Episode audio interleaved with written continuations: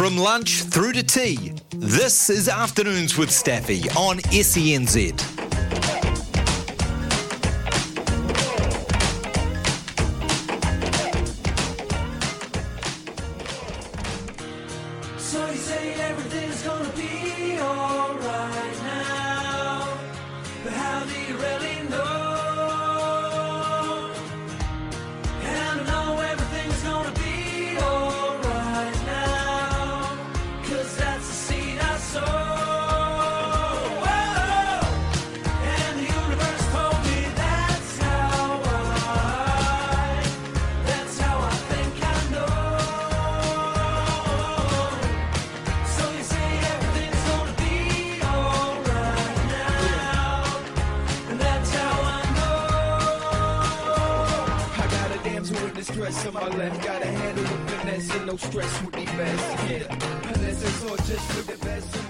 Greetings, everybody. Good to have your company again. We're kicking off the week, the 3rd of July, with a look back. Of course, we have to look back.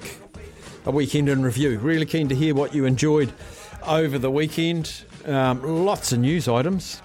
Lots and lots of news items. Vern Cotter, as we just heard in Aroha's news, confirmed as the Blues head coach alongside Jason O'Halloran. I'd imagine Tana Umaga will still be involved there. Very well travelled, Vern Cotter.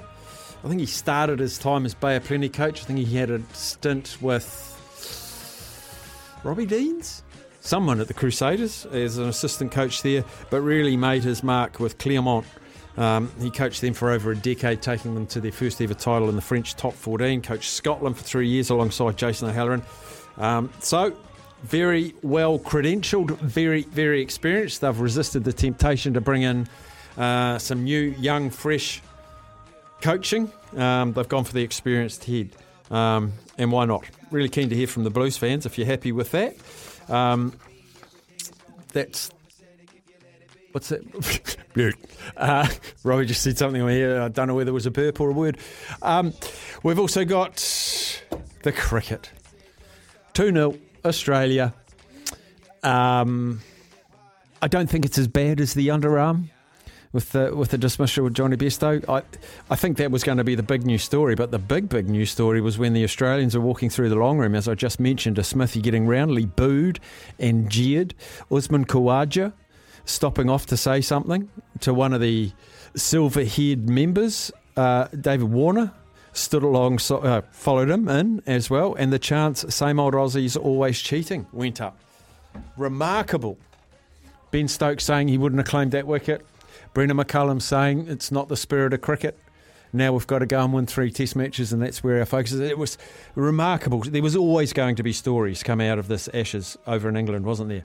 Uh, 20 years since Australia have done what they look like they're on the brink of doing, being 2 0 up.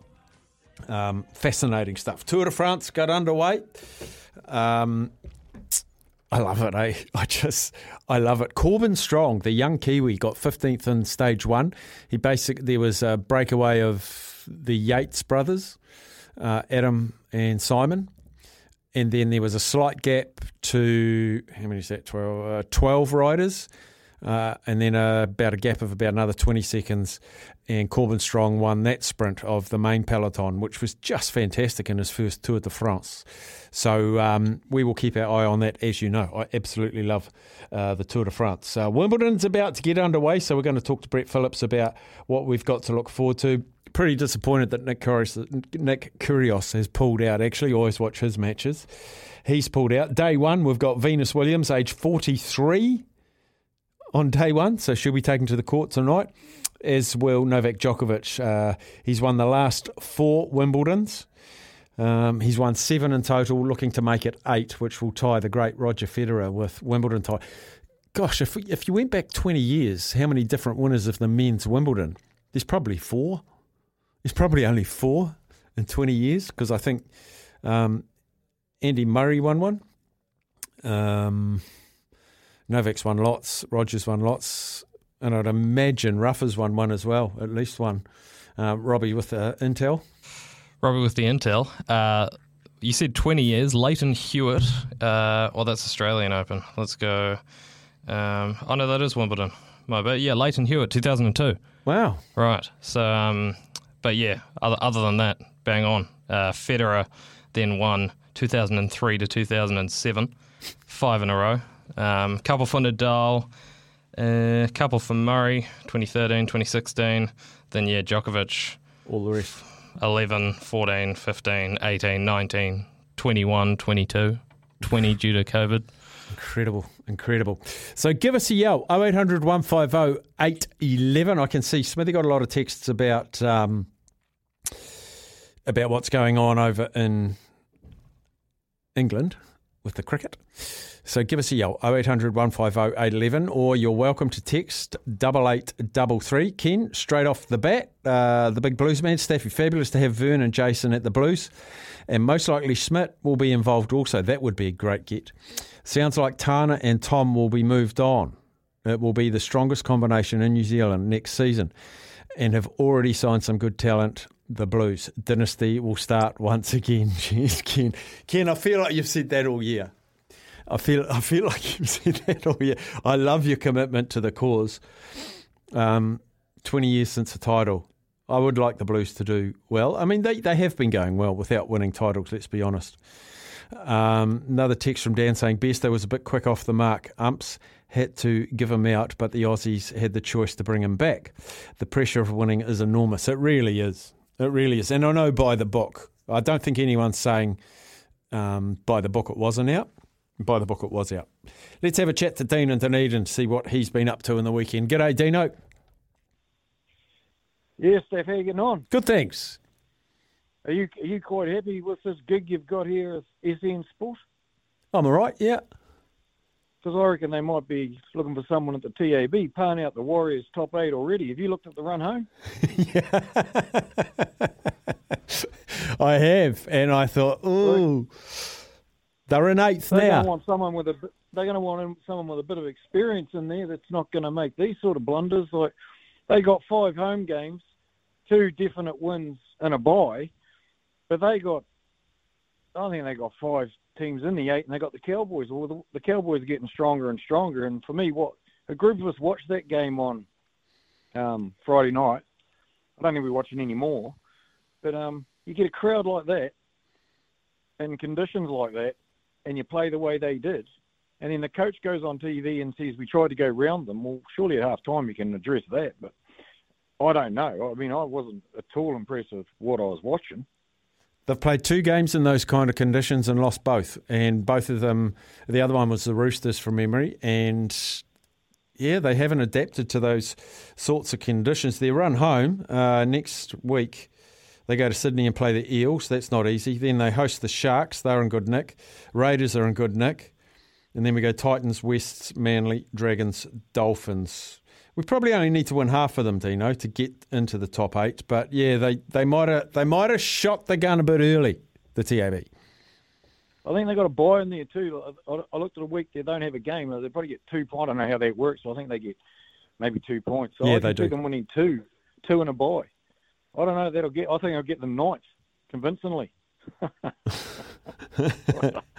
don't know, mate. But on the cricket, on the cricket, I uh, I got up and watched that, and um, yeah, I don't know. Like the rules are the rules, I guess. But there's a bit of oh, I don't know. They, they use the word etiquette, don't they, in cricket? But then when you got that uh, convict blood running through your veins, you, you're just like winning. And I sort of, as much as I felt a bit sorry for Bairstow and Stokes, to be honest, because that man, that boy can dig deep, can't he? But how come the rest of their bowlers, they might as well put a broom in their hand? Like, they had no idea. I, I don't know much about cricket, but I love watching it. But our tail enders at least can get him behind the ball, and I don't know. Like the last three wickets, it was they were terrible, absolutely terrible. Yeah, it's interesting. I saw someone put up the coverage of the Bairstow, What is it called? It's a run out. It's not a stumping. And um, then there was the quote from Brendon McCullum saying it's not in the spirit of cricket. Then they followed it with a video of when he was keeping to Kyle Mills. It was almost exactly the same. The guy tried to play a sort of a ramp shot over third man, missed it. McCullum underarmed wicket. They all appealed. Guy given out. And I went, oh, yes. Yeah. Oh, look, I, I love it. I mean, to be fair, Brendon and Daniel sitting there with the Australians, it sort of it irks but it doesn't either. You know, like, the money they've got, they've got a golden opportunity to travel the world, set themselves up for the rest of their lives, and and they're doing what they love. You know, so Brendon's a competitor, mate. Like it's just how it is. Like if the opportunity's there, like Bairstow, he he's played enough cricket just to ground your bat, then walk out, hmm. but he didn't ground his bat, so he wasn't going for a run. I know you're supposed to be sort of going for a run, but yeah, at least the um, wicketkeeper was watching, and you got to sort of give him credit for that. And I listened to Smithy about that catch. I didn't under, I didn't realise that. To be fair, I thought that was a great catch, but he's probably got a fair point. Like he, he saved his rotor cuff probably if he had tried to roll over and keep the ball off the ground. So when you're a bowler, I guess you've got to do something so you can finish the game off. But as Smithy said, the ball made contact with the ground whilst it was in his hand. So did he have control? Did the ground help him? You're not allowed to. So it's a simple decision, and I'm not going to argue with that man. Mm. He played the game, so mm. is what it is. But I was wrapped. Ben Stokes, just a fighter, mate. Like we could sort of do with him and our mob, but at the end of the day, he's the same. He's making incredible coin, just like the rugby players are going to do. So that is what it is, isn't it? Really. It is. It is, Dino. Well done. Thanks for calling, bud. No worries, mate. Have a good day. You too. You too. Uh, Life member Zaid is on the line. G'day, Zaid. Good afternoon, Steph. Afternoon, champion. Uh, good. Oh, no. It's the Monday dodgy line. It's the Monday dodgy line, Zaid, where you go all trickly and you, you say you're in the forest. Dropped off. Dropped off. He'll call back. Let's go to Northland and talk to Paul. G'day, Paul. G'day, Steph. Hey, um, Dino mentioned the convicts. but Where did, where did the convicts come from? That's a bloody good point. Where, Yeah. where Uh, they originated. That's right. That's right. They all came from uh, from England. But um, yeah, the Warriors game. Um, yeah, there's, there's no doubt about it. We got taught a lesson in uh, with the football. Um, I thought Shaun Johnson, continuous kicking to Alex Johnston. Um, that's, that's fair enough, but when when the guys aren't contesting it, you know, you need to contest those balls all the time, and you know, it becomes 50-50. But basically, he handed it to Alex Johnston on a plate, and um, yeah, there were so many things that uh, that we could have done better. But um, hey, all, all, all is not lost, mate. Yeah, our shape looks not as well oiled as in previous weeks, and and I took a point that Tony Kemp made last week, saying Shaun Johnson will miss Marata Niukore on that edge, um, and it will affect not just having someone next to you, but the whole pattern of the game. And I think that came out true. Yeah, it did. Uh, funnily enough, I actually caught up with Kempy at the game. Um, um, lu luckily for him, he was sitting in a box, and I was down down by the sideline, mate, getting uh, getting soaked. But um, hey, that, that, that's what you do when you when you're a fan of your team, mate. Um, but yeah, just such such an unfortunate game to lose because then it was sold out crowd, but most of the people stuck stuck around, and um, um, yeah, so uh, we've got the Eels next. Um, um, you know, we, we we can get over them, and we do have a bye coming up. We've got the Eels, and I think the Raiders who were beaten, then the Sharks who were beaten. So um, as- as long as we, uh, you know, as long as we get three three out of the next four or two out of the next four, plus the bye, I think I think we'll be okay, mate, for the finals. Yeah, I, I think we'll be okay for the eight as well. I really do, especially with the buy in there. Um, Wests, uh, Dolphins, St George. Yeah. All right, mate. Good on you, Um, Paul. Yeah. Oh, just a quick one, mate. Yep. Yeah, I, I did. I, I ran into uh, Te Maire Martin, and he, he said that he was six weeks away. Jazz Tevaga's, uh, I think, a week away, and I told him to hurry up. but um, you know, we, we, we've got those players coming back, so um, th- th- those are good signs, you know. And, and going into the finals, if we can have all those players available and vying for spots, mate, um, that'll put us in, you know, in, in good stead. So yeah. I'm with you. I'm with you. Get the, all the boys back. Good on you, Paul. Enjoy Yeah, your mate. day up there, mate. Thanks, Cheers, Cheers, boy. Um, right, we'll try line two, uh, second time round with the life member Zaid. Have you moved rooms, Zaid? Hello, can you hear me? Oh, Crystal. I was saying, um, great to see that um, Vern Codd has been finally announced as the um, new Blues coach. Mm-hmm. Um, so yeah, um, obviously you were saying I, I and I've heard before he seems pretty experienced. Obviously, coached Scotland and Fiji, so um, you know that's pretty good. And um, yeah, hopefully he can win a title with the Blues in the next few years, maybe. Um, uh, You're saying maybe. For two years, you've been saying definitely. It's the first time I've heard you say maybe, Zaid.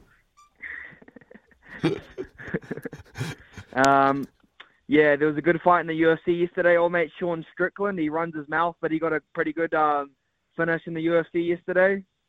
Um, second round knockout. Um, the NRL, um, I mean, the Warriors didn't play well, but I'm happy we, we didn't get absolutely flogged like the um, Tigers did, 74 0, Oh, no. or the um, Bulldogs was 66 0.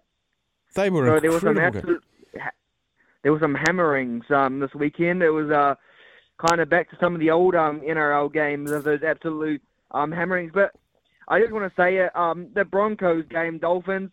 What is that Selwyn Cobbo made of? Oh my God, that second half, he just turned it on. He's incredible. He's the size of a second rower, speed of a winger. Yeah, he just he just put that kick through and just chased it and scored a mean try. Yeah. Yeah. He And was a, awesome. Um, good crowd there at the um, Gabba. Yeah. Now, you're doing your research for Friday when you come into studio live. Yeah, yeah. Good boy. I can't wait. I can't wait. Zaid's going to come in and preview the UF biggest UFC card of the year. He's coming in live Thank on you. Friday. All right, buddy. We'll take care. Yeah. See you, mate. Uh, we'll take a quick breakdown from Aussie's on hold. We'll have him, and you can join him as well after the break. 0800 150 811. We head over to Aussie now. Talk to Darren. G'day, Darren. Hi, Staffy. How was your weekend? It was rainy and wet, and uh, it was madness Friday night at the petrol stations because the tax relief of came off, and everyone was filling up on Friday, and then. Um, yeah, it was tumbleweed in all the service stations on Saturday. Oh, it's it's always the way. Yeah. So, um, I saw a, I read a sneaky article on Saturday. Oh, well, I read it today, but it came out on Saturday, really under the radar. That Sanzar and Six Nations have got together and they're going to do a tournament, a combined tournament with the ten teams, and invite two more, starting in 2026. Yes, I read that as well, and I was trying to find out what the nuts of, nuts and bolts of it was, but it was all I, I couldn't figure out what form it took, and the only thing that I feel for is the likes of Samoa, Tonga, Georgia, those sorts of teams that probably aren't going to get in because it's probably going to be Japan um, and one o- and Fiji by the looks of the early conversations. They did say in this article that 2030 they're going to have a, a second tier and they're going to promotion relegation. Oh, okay, well, I quite like that. That's So a that's when long way off. Yeah, that is a long Well, a way lo- yeah, it is a long way, but at least there's something there for them. So, Yeah. Um, what a what a great tournament that'll be. Oh, that'll be fantastic. I don't know what they're going to call it, but um, yeah, it's so it's going to go. It's when the Lions aren't playing as well. So I'm not yes, sure. it'll be the even years. It's every two years after so, the World Cup. So it'll go World Yeah. Cup something. So it'll this- be like 2028, then 2030. right. So every two years in, interspersed with World Cups, and then one of the other odd numbers will be a Lions tour, and then the other one will just be something else. Yeah, Yeah, good no, stuff. that'll eh? be uh, that, that'll, that'll be bloody amazing. Mm. So, and, and and it means that Italy can probably beat someone. So that's good. Because I feel for them. in The Six Nations they just get pummeled every year. Oh, I know. They beat Aussie last year, eh? Yeah, I think they beat the yeah, I did see. And um, yeah, well, they, I think they hadn't won a match in like four years or something. It was something silly. Mm. So, so, um, and then the promotion relegation. I mean, when that comes in, that'll be that'll be awesome. So, I just found it weird how they just snuck this little article in, and we've all been wanting it, and they, I thought they would have made more of a big deal about it. Yeah, I remember in my uh, very famous talk in the car park with Mark Robinson uh, quite some time ago, um, about 10 weeks ago, when he said to come and have a chat to me three weeks later. It hadn't happened. But he did say there was some big announcement around June, July coming around the international calendar. So I guess this was what he was talking about. Yeah, I just, I just thought they'd make more of it. Yeah. to me, it was sort of like, it was sort of like, oh yeah, we're doing this, but no one wants to know about it. Yeah. Well, yeah, we do. Yeah, I don't think they've got enough details to go um, from the top of a building blowing trumpets yet because I couldn't quite understand what the format is, where it is, is it pools, is it all of this? So, yeah, we'll get someone on soon to talk about the developments of that and what it's going to look like. Because yeah, you're right. Every every two years after the World Cup, we're going to have that. So it's pretty exciting. Yeah, and um, what, what your thoughts on the latest All Black top, the Rugby World Cup top with the collar? Look, um, I'm not going to lose sleep over it, but I don't like it. Yep. Mm. Okay. Yeah. I'll, I'll, I'll let you know because mine arrives today. Oh, you've ordered one. Mate, I've, I've got one since 03. Have so you I've got every every World Cup. I've got about 14 All Black tops. So God bless I've even you. got a I've got a Grand, Grand Slam one when they won the Grand Slam about 15 years ago. Wow. All embroidered. It's my favourite, but uh, I don't I don't wear it much because it's too good. but uh, All right. like well, my 07, 07 World Cup one, it's hardly been worn. Only wore it for about five games. All right. Well, you give us a yell and tell us what it looks like, like for real, because I've only seen photos of it. yeah, I'm a bit nervous, but anyway, we'll see. Can't break with all right, tradition. thanks, mate. Good on you, bud. Yes. Cheers. Bye. See you, mate. Um, on Van Gisbergen watch, he's dropped all the way back to 14th. They're under yellow at the moment, and I think there's a lot of cars going into the pits. Um, he may have. I, I, I stopped watching for a little while, but currently sitting in 14th, 14th place, and they've shortened it from 100 laps to 75. They are on lap 50 at the moment, under yellow. Uh, they've been going an hour 50. So they've probably got another, I think a lap's about 90 seconds. About 90 seconds. So 25, they've probably got just over half an hour to go. So we'll keep a, a watching eye on that. But Shane Van Gisbergen at the moment sits in 14th and they are under yellow. But these cars passing them, I don't get it when they're under yellow. Oh, no, they're not. Dry roads now, though, because they've had a lot of flooding recently as well in Chicago. Um, we will take a break. On the other side of this, Hamish Kerr just picked up a win um, in the latest Diamond League event, which is just brilliant. Uh, $10,000 US, if you don't mind, and very much well earned, uh, much needed points to try and make their way to the Prefontaine Classic in Eugene, which is the final of the Diamond League events, and the winner of the final get 30,000 US. But it's all about qualification heights, um, building into form, and the world champs aren't too far away. So after New Sport and Weather with Johnny Mack, we'll have Hamish Kerr, New Zealand high jumper. It was good night for track and field athletics, New Zealand. Well, good weekend, really, with some of our best going the best and picking up gongs over the weekend. One of them joins us late, late from Stockholm, winning the Diamond League high jump. A good friend of the show, Mr. Kerr. Well done, sir. Thank you very much, Steffi. It's great to be on. But yeah, it was a awesome night. Awesome night, 224. You seem to be building nicely. Um, seven centimetres off your best, but you've been improving the last few weeks slash months.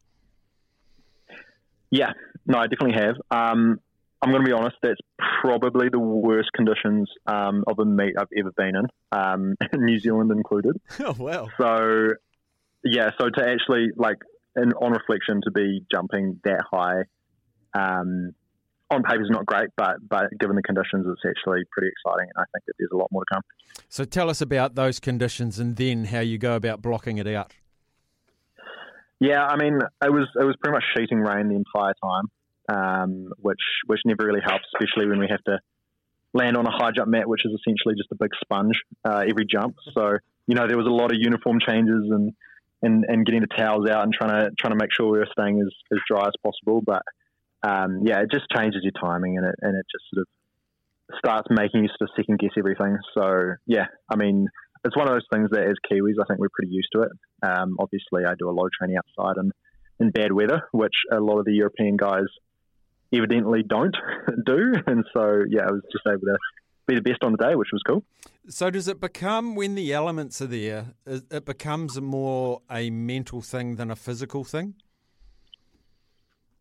Yeah, definitely. I mean, I think, yeah, I mean, high jump. I, I think I've you know I've, I've spoken to you a number of times. Is it's it's a, you know it's a massive mental challenge. Um, you know, obviously there's the the physical side to it, but when it actually comes down to the day, the the mental side definitely takes over, and it's and it's all about sort of trying to unlock that. And so, you know, if you've got all these negative thoughts in your head around, you know, it's bad weather, it's not optimum, I can't jump really high in these conditions, then then it's only ever going to sort of set you up for failure. So yeah, it was just a matter of trying to block that out as much as possible and just focus on all the positives.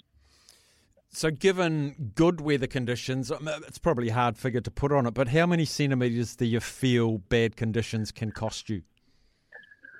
Um, oh, it's hard to say. I mean, it could be ten to fifteen. It could be five.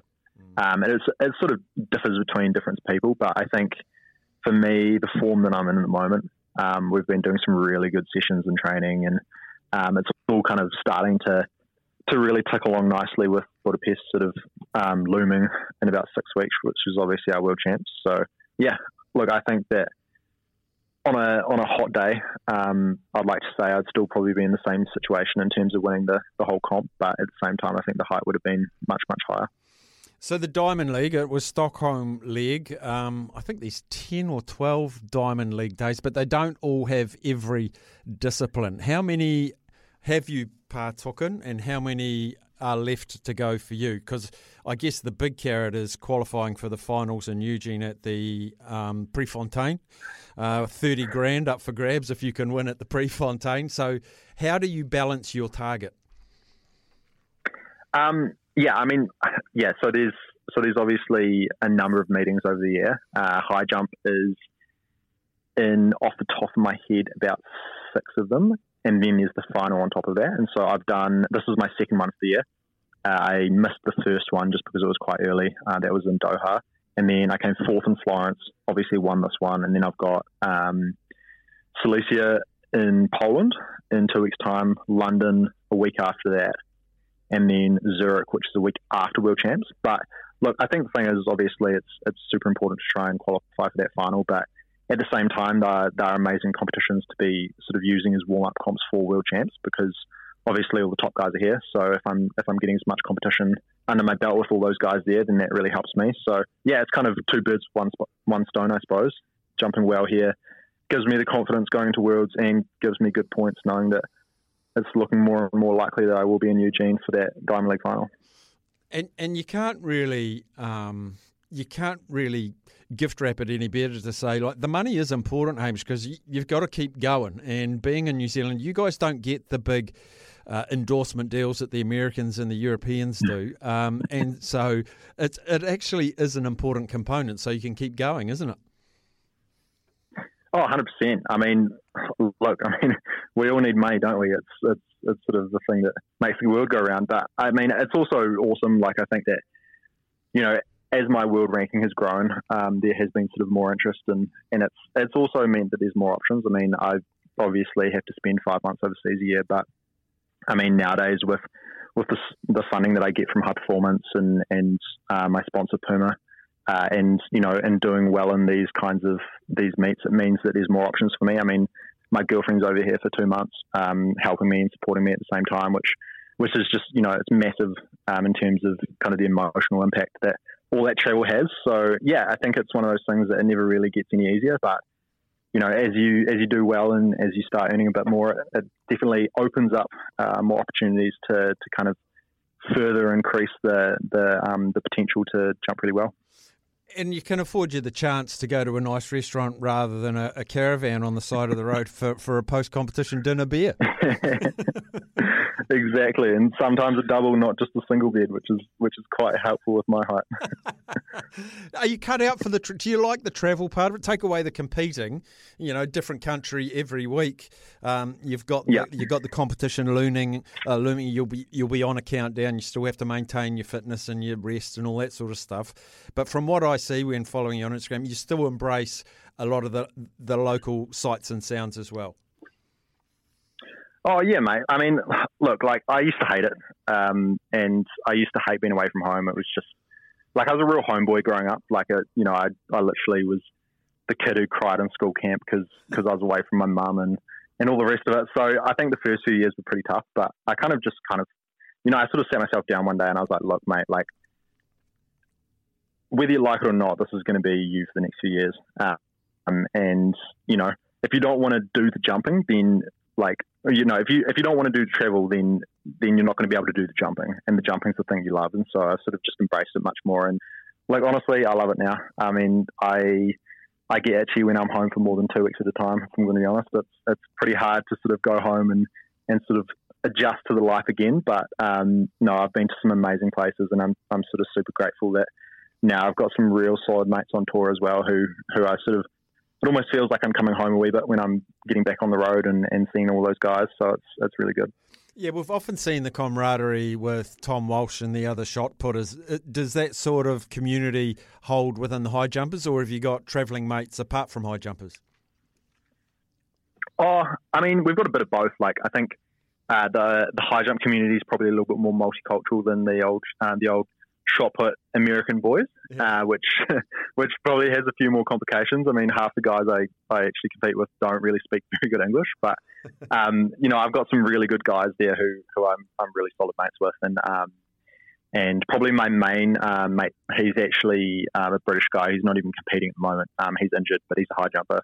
Um, and I'm going to go see him next week, which will be super cool. But I think probably one of the things which is which is super amazing, and I mean a lot of New Zealand will probably be aware of it. But I mean this this weekend we had six people from New Zealand um, compete in Diamond Leagues, which it has to be some sort of record. I mean we've never had more than probably four people even in a whole season compete in Diamond League, let alone six in one weekend. So. I mean, it, you know, it's, it's great that I've got the guys in the high jump, but at the same time, I mean, I'm going to mix now and there's Kiwis there. And that's something that you know, go back two, three, four years, it just wasn't a thing. I mean, we'd have to hang up the Aussies. So, you know, to have Kiwis there and to have people who are sort of similar to home and, you know, you can exchange stories and, and sort of speak the same language is, is it's just massive for our performance and, and something that's super cool that, you know, it will continue that way and hopefully we can add a few more names to that list as well as we get into it. Yeah, mention it. It was it was good for the Kiwis. Tommy Walsh finished second. Um, Zoe had a win in her race. Uh, personal best New Zealand record once again. And Geordie Beamish was competing at the same event as you, ran a personal best in the 3,000 metre steeple. Do, do the Kiwis, do you, you, park up and have a look at his event or does he look at your event? Does, does the Kiwi uh, patriotism flow through even at these far flung events when you're competing for yourself?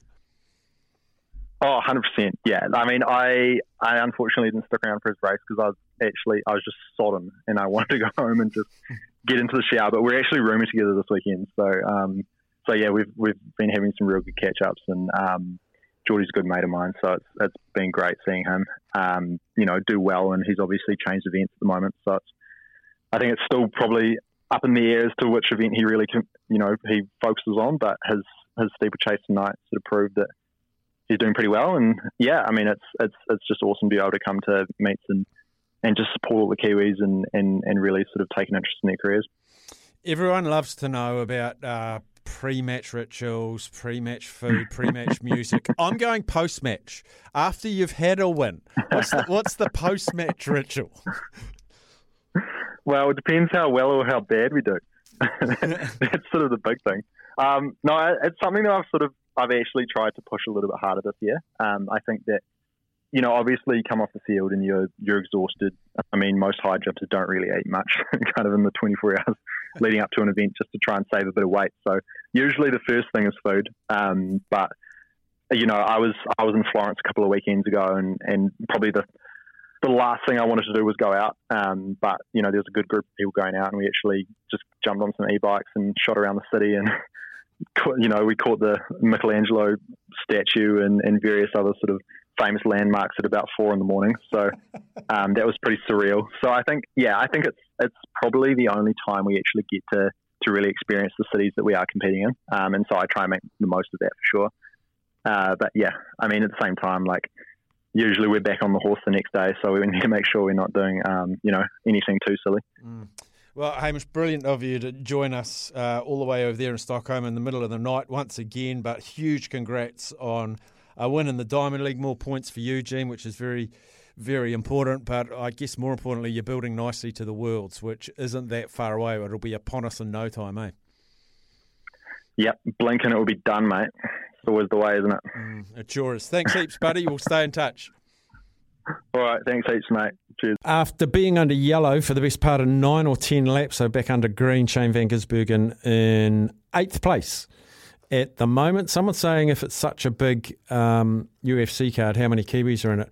Well, it is a big UFC card. Alex Volkanovski and Yair Rodriguez, they are they are the main event. And then there's Moreno Pantoja. Robert Whitaker returns to the ring. Dan Hooker returns, not the ring, the octagon. Um, Robbie Lawler's on the uh, on the preliminary card as well. It is a big, big event of UFC coming up this Sunday, isn't it? This Sunday. Um, Staffy, it's fabulous to have Vern and Jason at the Blues, and most likely Schmidt will be involved also. Sounds like Tana and Tom will be moved on. It will be the strongest combination in New Zealand next season, and have already signed some good talent. The Blues dynasty will start once again. Oh, I think I read that one. I've just got to the end of it. Bairstow was a bit quick off the mark. Umps had to give him out because the Aussies had the choice to bring him back. The pressure of winning is enormous. Staffy, long-time Blues supporter here, great appointment of Cotter. Hopefully Schmidt gets involved as well. And afternoon, Staffy, um, uh, silly stuff from Besto and Baz ran out merrily in similar vein and later apologised in his Cowdrey speech, which is a must watch on YouTube. Great show. Staffy, I had five bucks on Dan Hillier after the first round at 100 to 1. So I'm pleased for him and me. Cheers from Chris. Yeah, fantastic result from him as well, winning on the European Tour or the DP World Tour. So um, I think he was on the show earlier last week as well. More of your texts after this. Shane Van Gisbergen up to fourth, potentially third. He just passed someone else, but I don't know if it was a lapped car or not because uh, don't have the commentary in here, but up to fourth, and there's 11 laps to go. Steffi, I hope Vern Cotter knows what he's getting into. Looks like a poison chalice to me. However, if he doesn't recruit a top tight head with the departure of Laulala and some locks, the Blues may as well not turn up. Cheers from Brian. Uh, the Warriors played the Sharks in terrible conditions. That was the comeback game, so they did play well. Nice, thank you. Uh, from Dan goes, hmm. I've seen this movie before. The Warriors, heaps of possession, first without scoring. Got to sort that out quick. Outplayed, outcoached.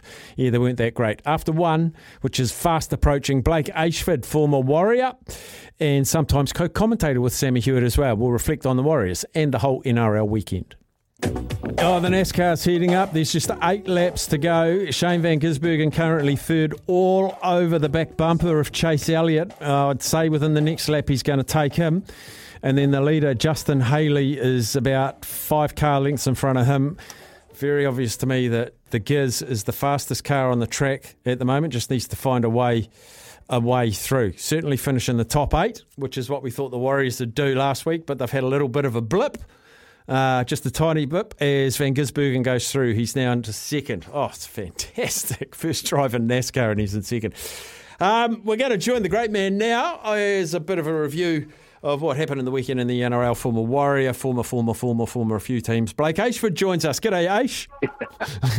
hey, mate, how are you? Good. We only had 15 minutes to talk to you, so I didn't have time to go through all your teams. Um, so we No worries, buddy. Let, us kick off with that um, surprising non-effort by the Warriors in a way, wasn't it? That completely tailed up by the Rabbitohs. What did you make of it?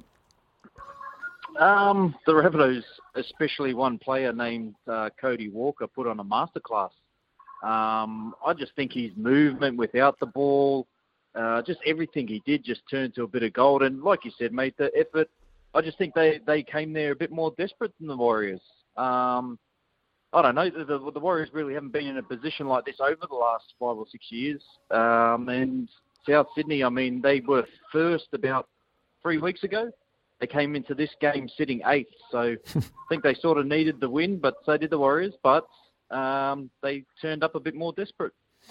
Yeah, and even with a couple of late exclusions from the Rabbitohs, I'm just wondering if that was played a little bit of a mental, not with the Warriors saying, okay, we've already won this, let's just go out and play, but things just weren't working. One, one thing that was identified last last week, uh, particularly by Kempe, was saying Marata Niukore not partnering Shaun Johnson on on that edge might affect not just those players but the team. Could you see some of that coming into play?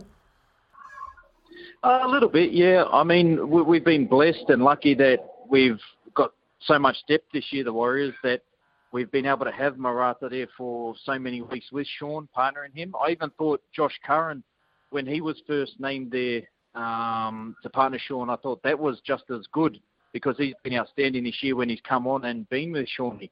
Um, so maybe you know Mitch Barnett might have thrown a bit of spanner in the works. Um, I suppose Mitch Barnett in the middle is just as damaging anywhere. Uh, look, I- I mean it's hard. I, I, I can't take away from South Sydney to be honest, Steph. I Mm. just Cody Walker this year has just been he, he's the best six in the game in my opinion. Just the way he plays, it's he's just so classy. And like I mentioned, the stuff he does without the ball, the the the space he creates without the ball is just exceptional. And I think look, South Sydney are they're going to start to, to trend up, especially the next couple of weeks. And now it's the Warriors' turn to try and pull, uh, pull back some points. Cody Walker, Adam Reynolds, Daly Cherry Evans, these old buggers that have been around a long time are really lifting at this time of year, aren't they? Yeah, they are, mate. Um, you know, you can throw Shaun Johnson in that Yep. in that category too. Um, look, they're, they're just. I think those those first names you mentioned have just been in the arena, been in those finals matches, Origin, the likes, and um, you know, it just it just seems like to me. I know I keep harping on Cody Walker, but it just seems like to me it's South Sydney's time with Cody Walker there. Um, Daly Cherry Evans yesterday was outstanding as well. Really got the the Eagles home in a close one to the Roosters, and like you said, all the old heads they're just they're just putting it back up, know how to play the game well. What do we think about the two results? Well, you could almost chuck in the Sharks scoring 52, but Cowboys 74 0 Wests, Knights 66 0 Bulldogs. Not a great advertisement for a competition that's got a salary cap. Yeah, it's not, mate. Um, but the the thing is, for me, the competition over the last five years has been sort of like this. There's been four or five teams, and then there's been the rest, and we've seen this this these scores more often. I think this is the first time, or there's been, you know, you can count on one hand how many times this year there's been blowout scores like this. Not a great a great of advertisements, but uh, the less that it happens, I think the better. And I think the competition is in a good spot where, look, we're speaking about the Warriors who have been outstanding this year. Now we're saying they might miss the eight. That's how quickly, like South Sydney were first, they were eighth coming into the weekend. It's just such a tight competition this year that the football's so good. No, we don't want to see those blowout games. But um, look, I'm, I think there's going to be a kickback this week, and hopefully they, they all get a bit tighter. What what do we make? I'm hearing, well, it's been reported Tim Sheens is going to stand down early and give the reins to Benji Marshall. But from what I see, Benji's pretty much got the reins at the moment anyway. This is a tough baptism for him uh, into coaching. It is, mate. It is. But uh, I sort of liken it to. I know we keep going back to the Warriors, but the Warriors, are, I think, are good this year. Yes, because of Andrew Webster, but also they've had those players that have been through that hardened time of the last four years. And I think he. I know the the Tigers have been poor for the last ten, but I just think the young group they've got there now will reap benefits. The same as the coaches will reap benefits from this season, having the ups and downs. Not too many ups. But look, I, I don't know how the system is. I haven't spoke to anyone too much about the coaching at the Tigers. I think there's just a bit of unrest at the moment, um, like it always is, made at the top. I just think that, look, the people at the top, the Tigers, the board, I think they need a change. I think they've had their time, and I think it's time to bring new people in and start from the top. Um, look, it, it's tough as well being an ex-Tiger, and they are one of those teams, that you know we didn't have time to mention, but uh, I just think my heart goes out to him. I, I hope Benji does a good job when he takes the reins. I know he will, um, and I hope they start getting some good players there.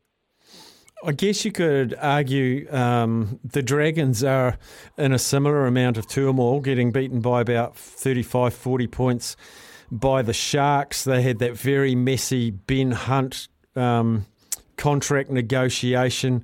This is a long year for the Dragons fans, too. It is, mate. Um, look, I don't know how it's going to play out. They're saying no, they want to keep Ben Hunt, but look, Ben Hunt's turning up trying to play NRL football, and there's always things on your mind. And when you can't have a clear focus in a game, it definitely plays a part. Um, I know there'd be people probably in the Dragons that it would be affecting as well. Um, they might not come out and say it, but it definitely, you know, your mate wants out, and then you got to strap up and play beside him each week must be hard. I know a couple of people have been told they can look elsewhere as well. That's come out this week in the media. So it's going to be tough end to the year for for, the, for those teams. I think those three can definitely ride off any hope. Uh, the Tigers, the Dragons, and the Doggies. Um, it's going to be a long rest of the year. Two more games I want to talk to you about. The first one was the Panthers getting an away win over the Storm without Nathan Cleary. And I think that last comment I made, that's really important for the Panthers, for their belief system to go away, go to Melbourne, win without Nathan. That, that's a bit of a stake in the ground game for me. Oh, mate, it was huge. It was huge. But I, to me, it shows how much Jarome Luai has grown up as a footy player. Uh, I know people like to have digs at him and cracks at him for certain things, but the way he can take over and control a game, especially on that left edge. I mean, you've got Jack Cogger who's done a great job, um, but just like their forward pack, their depth, it's just outstanding. And once again, when you think, you know, the Panthers are going to fall off after being in three grand finals, I, I challenge anyone to argument to say that they won't be there again because you just said without Cleary, you know, they go to Melbourne and, and win in that fashion. You put him back in, the team's just rolling, mate. Their forward pack's enormous. Um, their key players, their spine, they, they just do a great job and come from the juniors up. Um, they've done a great job with that whole club. So that was a huge win, as uh, as you mentioned, Steph. And yeah, I think they've got the minor premiership wrapped up with their run home. I've seen. Mm. And the last one, Broncos Dolphins. Now, the Dolphins have been in the competition not even 12 months. This rivalry, uh, it feels like it's been around forever, the Broncos and the Dolphins, and they dished up a pretty good spectacle. They did, mate, and they they did earlier in the year as well. Um, you know, you can tell as well what it means to the Broncos. Such a proud club that's been around for so many years, and every try or the start of the year they were doing this is our home. You know, just wanting to reinstate to the Dolphins and the Dolphins fans that hey, we still run, we're still big brother here, and mate, it was a classy game. The Dolphins are a team. You know, Wayne Bennett's such a great man motivator. He can get players up for any any occasion, especially a derby like that. And uh, the way they performed this year with the injuries they've had and the depth that they really don't have, um, they can really hang their hat on that. And going forward in the future, that this will be a derby to watch. And I think almost every game, wherever it's played, will get fifty thousand. Finally, Aish, who's your finalist now? It's uh, mind change every bloody weekend, mate. What? How how are you lining up the two to play the GF? Oh, mate, it's hard. It is hard. I've I've gone on a on a on a roller coaster this year. Obviously, picking the Roosters and the Cowboys to start the year. Cowboys have come into form. Look, I tell you one team to be weary of. I don't know. Look, I, I still love South Sydney. I think Penrith would be hard to beat, but I'll be weary of the Pen, of the Parramatta Eels, mate. I think Parramatta Eels will be their grand final day, and it would not surprise me if they lift the trophy this year. Wow. Wow. Awesome. Awesome. I, I, I thought you were going to go Cowboys there with that big build up, but no, you've gone Eels. yeah, mate. Like I said, it's been a roller coaster ride. I think I've picked almost uh, probably 16 out of the 17 at one stage this year. Oh, So fantastic. We'll stick to the Eels. Top man, Aish, thanks for joining us today, buddy. No worries, Steph. Go well, mate. Cheers. Blake Ayshford there, former Warrior, joining us on a very tumultuous weekend of uh, Rugby League. The Sharks scoring 52 points. Uh, Cowboys 74 0 against West. Knights 66 0 against the Bulldogs. I just can't keep my excitement levels down, though. Four laps to go in NASCAR. Shane Van Gisbergen in the last 10 laps has gone from 18th to 1st. And he's pulling away on the second man, Justin Haley. Chase Elliott sitting in third, but clearly the fastest car on the track. He he went from second to first. Haley passed him back on the very next corner. Then Van Gisbergen went past him again on the corner after that. So three laps now remaining. Van Gisbergen has about a 25 metre lead.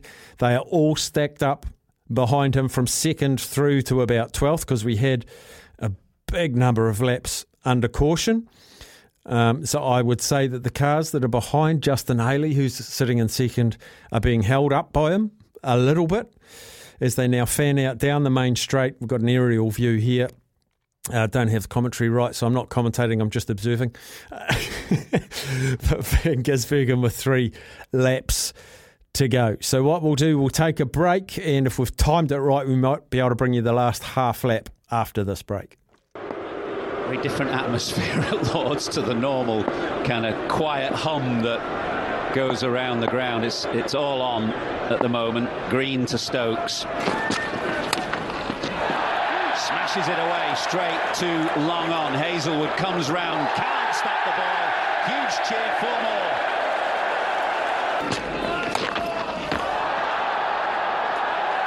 Six more. Just for a moment, I wondered whether it was high on the back. But it's the power of Stokes. He's pulled Green away for six. He's on the charge. England need 148. Short again. Top edge. Oh, six more. Mitchell Starc down in front of the members. He tried just to hold himself in front of the boundary edge and see if he could flick it back. Six, six, and a four in the over from Stokes. An epic way to go to a Test match 100. England's captain Ben Stokes, while he is there, England have hope.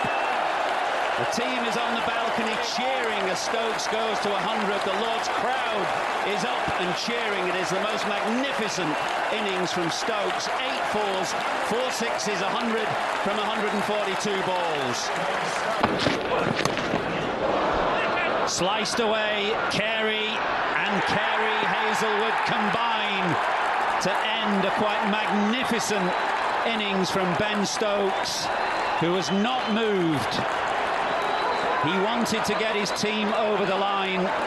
He's not done it. He's left England 70 short, but those Australia players know what they've witnessed today. Steve Smith, first of all, then Pat Cummins went to congratulate Stokes. The end of a most magnificent innings. It doesn't matter if you're English, if you're Australian, or you're from anywhere else in the world. What you have witnessed today from Ben Stokes is nothing other than magical. Everyone will stand and applaud something spectacular. Yes, the Australians will be up. Everybody in the stadium is up because it was absolutely brilliant.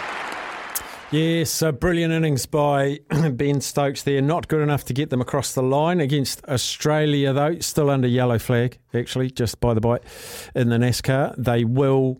They're extending the duration of the race lap by lap. They're going to have three laps minimum um, under full steam. So they're just waiting for the track to clear. I'll keep you up to date with that. So three laps, but they're still under caution. So we way off. And of course, the big talking point was the Jonny Bairstow dismissal. Um, here's what Ben Stokes had to say after the match. I think if if I was a fielding captain at the time, I would have put a bit more, well, a lot more pressure on the umpires to to ask them what their decision was around the over, um, and then would have had to have a a real think around the, the spirit of the game and would I want to potentially win a game with something like that happening, and it would be no. It would be no. And so, captain of Australia, Pat Cummins. The conjecture was just whether over had been called, but you know, San, the umpire, made it clear that he didn't say over. Um, it was all one motion. There was no pause or sneakiness about it. It was catch throw straight away. Did you consider the spirit of cricket? Can you defend not withdrawing that appeal? Okay. Um, I thought it was fair. You know, it's um, you know, you see Jonny do it all the time. He did it day one to Davey Warner. He did it in 2019 to Steve. It's a really common thing for keepers to do if they see a batter keep leaving their crease. So, um, you know, Kez, full credit to him, saw the opportunity. I think Jonny did it a few balls beforehand, rolled at the stumps. Jonny left his crease. You leave the rest to the umpires. Is there such a thing, or do you believe in such a thing as the spirit of cricket? Yep. Do you think uh, after Bairstow's dismissal today, which was within the letter of the law, no, no disputing that, but are we in danger of seeing mankads or underarm bowling later on this series? Uh, I mean, depends how flat the wickets get. It might be an option to turn to. Yeah, we've all played a lot of cricket. The spirit of cricket's really important. I think the way we've gone about it over the last couple of years has been fantastic. Um, absolutely fantastic. And we should be really proud as a group. Yeah. So there we go. Uh, Pat Cummins deflecting with a little bit of humour. I did laugh at the uh, English. Um, what would he have been? A journalist Just saying underarm, just chuck that in there. Just a little bit of subtle jousting, still under yellow at NASCAR. Um, two laps. They're on. Apparently, they're on lap seventy six of seventy eight, going about sixty k's an hour. It's just turned green. It has just turned green, so there's going to be two laps to go for the Giz. I'll bring you the end of it very shortly, but just quickly, um, TAB wise, I just had a quick little uh, bo peep at the rugby championship odds for this weekend. South Africa are $1.22, Australia at four twenty. I've been saying for a while, I think Australia is sleeping giants, well, sleeping boilovers for this year. Not just rugby championship, but for the World Cup, given their draw. Um, they're six fifty to win the rugby championship. Don't know if they can do that straight away because they've still got a few key injuries. Um, but the outright winner is there. Uh, the odds for just the Australia South Africa game are there, so I'm guessing they're waiting for the All Black line before um, the odds come out on that one. Just clicking another button. No, they're not there at all. And given we were just talking about the Ashes, uh, the next test sees Australia at two dollars eleven, England at two twenty seven, and the draw at five seventy. Just trying to see where that one's played. Do you know off the top of your head? Cricket Nuffy Rubinho? No, looking blankly at me. Um, but Australia 211, England 227. That's pretty damn close. I think it's at Headingley. I'm pretty sure it's at Headingley. Yeah, I'm getting, now getting a nod from Robinho. Um, back to the NASCAR. So TAB, actually, all those odds the cricket, the Ashes, UFC 290, the Tour de France, Wimbledon. We're going to be talking Wimbledon very, very shortly. Um, tab.co.nz or the app is where you can find it. Um, 77 of 78. It's virtual darkness now in Chicago. Um, the street lights are glowing. I don't think the cars have even got headlights, even if they could turn them on. I don't even know if they've got them. But Shane Van Gisbergen is in the lead with, I would estimate, one and a half laps to go. He's got a lead of about, I'm going to give that about 30 metres. They're catching him a little bit up in braking, but he's accelerating out of the corners beautifully. He said the fastest car on the road for about the last 20 laps, but to navigate from 18th place through to first is quite incredible. It is quite incredible. Um, Matt's just loving this. Let me read you Matt's text messages in order. Just took third, fastest car on the track, 10 laps to go. Shane Giz hits the front, four laps to go. My God, he's taken the lead. History in the making. Unbelievable restart. What a freak. He's literally driven this car three times. The entire crowd is cheering for him. One lap to go, one to go. He's got it sewn up. History for motor racing, history for New Zealand. Absolutely phenomenal. That is Matt. He is living it. And they enter the last lap now. Van Gisbergen, I'd say the lead's now 40 metres. He just has to navigate these last few these last few corners, a little bit snaky out of that one. In front of the crowd, they're on their feet, they are roaring. Do I see a New Zealand flag? I'll make believe and say there is. He slows a very sharp corner. Will there be risks behind him? They've closed up in on him from behind. Very tight, very close. What's happened? Oh, he's finished. I was thinking, they're crawling. What's happening? He's been passed, but that was they went across the finish line. Shane Van Gisbergen is your Chicago street race champion, debut drive in NASCAR. That is ridiculous. In fact, I've been texting Jimmy Smith because we'll be talking to him, and I just said Van Giz wins his about to win his NASCAR in his first ever start, and he said that is off the charts. That is truly off the charts. This guy, motor racing wise, would have to be close to one of the best ever. Tin tops, open wheelers, go karts. He can win in everything. Incredible performance. Shane Van Gisbergen, NASCAR win in his first ever drive. We all salute you here, and I'm sure motor racing around the world salute you as well. Simply incredible. We'll take the new sport and weather, and then we'll chat Wimbledon. Well, I don't know if Brett Phillips is much of an Andy Gibb fan. Um, we're about to find out. Brett Phillips, the tennis guru from SEN, joins us on the eve of Wimbledon. G'day, Brett. Well, I was bopping along there, uh, Steffi. Uh, nice tune. Like it. It was number one, uh, 1980 something. 78. 1978. My goodness. Um, Yeah, I'm disappointed. I'm disappointed. Nick Kyrgios has taken me on a uh, a journey of emotional ups and downs. I'm good to go for Wimbledon. I'm not good to go for Wimbledon. It takes the gloss off the tournament for me. Well, he's taken us on a journey full stop. I've had uh, 10 years of uh, the Nick Kyrgios uh, journey, uh, Steffi. He's taken me to all corners and uh, some dark places at times, some good places. Uh, it's been a, yeah, a checkered career. Look, oh, to me, probably no great surprise that he's uh, pulled out. Uh, you know, obviously he was wanting to play the leading grass court events. Uh, he played one match in Stuttgart, withdraw from Halle, withdraw from Mallorca. Uh, but he had been training pretty well at the Aorangi practice courts at Wimbledon in the last few days. He spoke to the media yesterday and gave every indication that he was uh, right to go. Uh, but he's, as, you know, you've seen the statement today. It's the wrist uh, that has uh, forced him to withdraw, uh, not the knee, which has been the issue. So that was picked up in Mallorca. And yeah, the body just uh, hasn't allowed him to play, and only he uh, knows his own body capacity, I suppose. Everyone's different and what they'll play with. I mean, every sports person out there is probably playing with a niggle or two, but the wrist, if it is, you know, if it's the wrist, uh, that, that's a, you know, that's tough. You can't go and play Grand Slam tennis if you're um, one of your key parts of your body that's got to function pretty well in the high octane men's uh, tennis.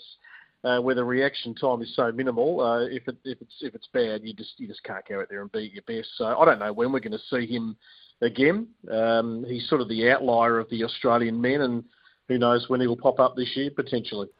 Yeah, I've I binged the next lot of episodes on the Netflix tennis story, and again they featured. He's such a, I find him remarkable. Yes, I don't agree with everything he does, but he's just so watchable. What's been the Australian reaction to that Netflix series, particularly around Nick? Yeah, I think you know it just has gone with the territory of Nick Steffi that there is a, a different reaction to him here than what is uh, the reaction to him globally. I think the thing we have to remember is that our Australian tennis players uh, don't spend any time really here in Australia. They are gone once the uh, once the month of January is over. There's a few that do come home in little spurts, uh, but there's plenty who just stay on the road because we are so logistically far away from the the week to week tennis world that's uh, going on. So, you know, we have this little sort of time with Nick and the others, but but but but more so Nick because everyone is drawn to him, uh, and I'm talking about your non-tennis media, uh, a bit like the British tabloids who sit at Wimbledon and get in the press conferences and just grill these tennis players, but actually don't follow them all year. And I know the players bristle at that a little bit. Uh, but around the world, there is, and this, I've experienced this going to the, the majors, is that there's just, uh, I wouldn't say it's an obsession, but uh, there's such an interest in him and an, intrigue uh, to follow his journey. And he tends to probably have a better relationship with, um, you know, the international broadcasters than uh, some of us uh, here in Australia. So I think, you know, sort of this morning it's like, oh, we probably knew it was going to happen. I mean, we just know Kyrgios and this is uh, this is the, the, the stuff that happens with Nick. Um, you know, there's a lot of promise and not really, uh, not really delivering, to be honest. So it gets underway very shortly. Novak Djokovic is on court day one. He's won the last four Wimbledons. He's won seven Mm. in total. Um, number eight this year, I think so. Going to take some beating. He's going to take some beating. There's no doubt, and he, he wants to win the calendar slam. He knows these young guys are getting closer and closer and closer. He's got to cash in. He's going to turn 37 next year. It gets harder uh, from that point on, as Roger found out. Rafa's finding out uh, in terms of the body. Although there's every indication that the Djokovic body might outlast those two and might have a bit more durability to go maybe to 38 and be in really good nick, uh, not uh, just sort of hobbling out onto the tennis court. Uh, look, his draw, you know, it looks it looks pretty good.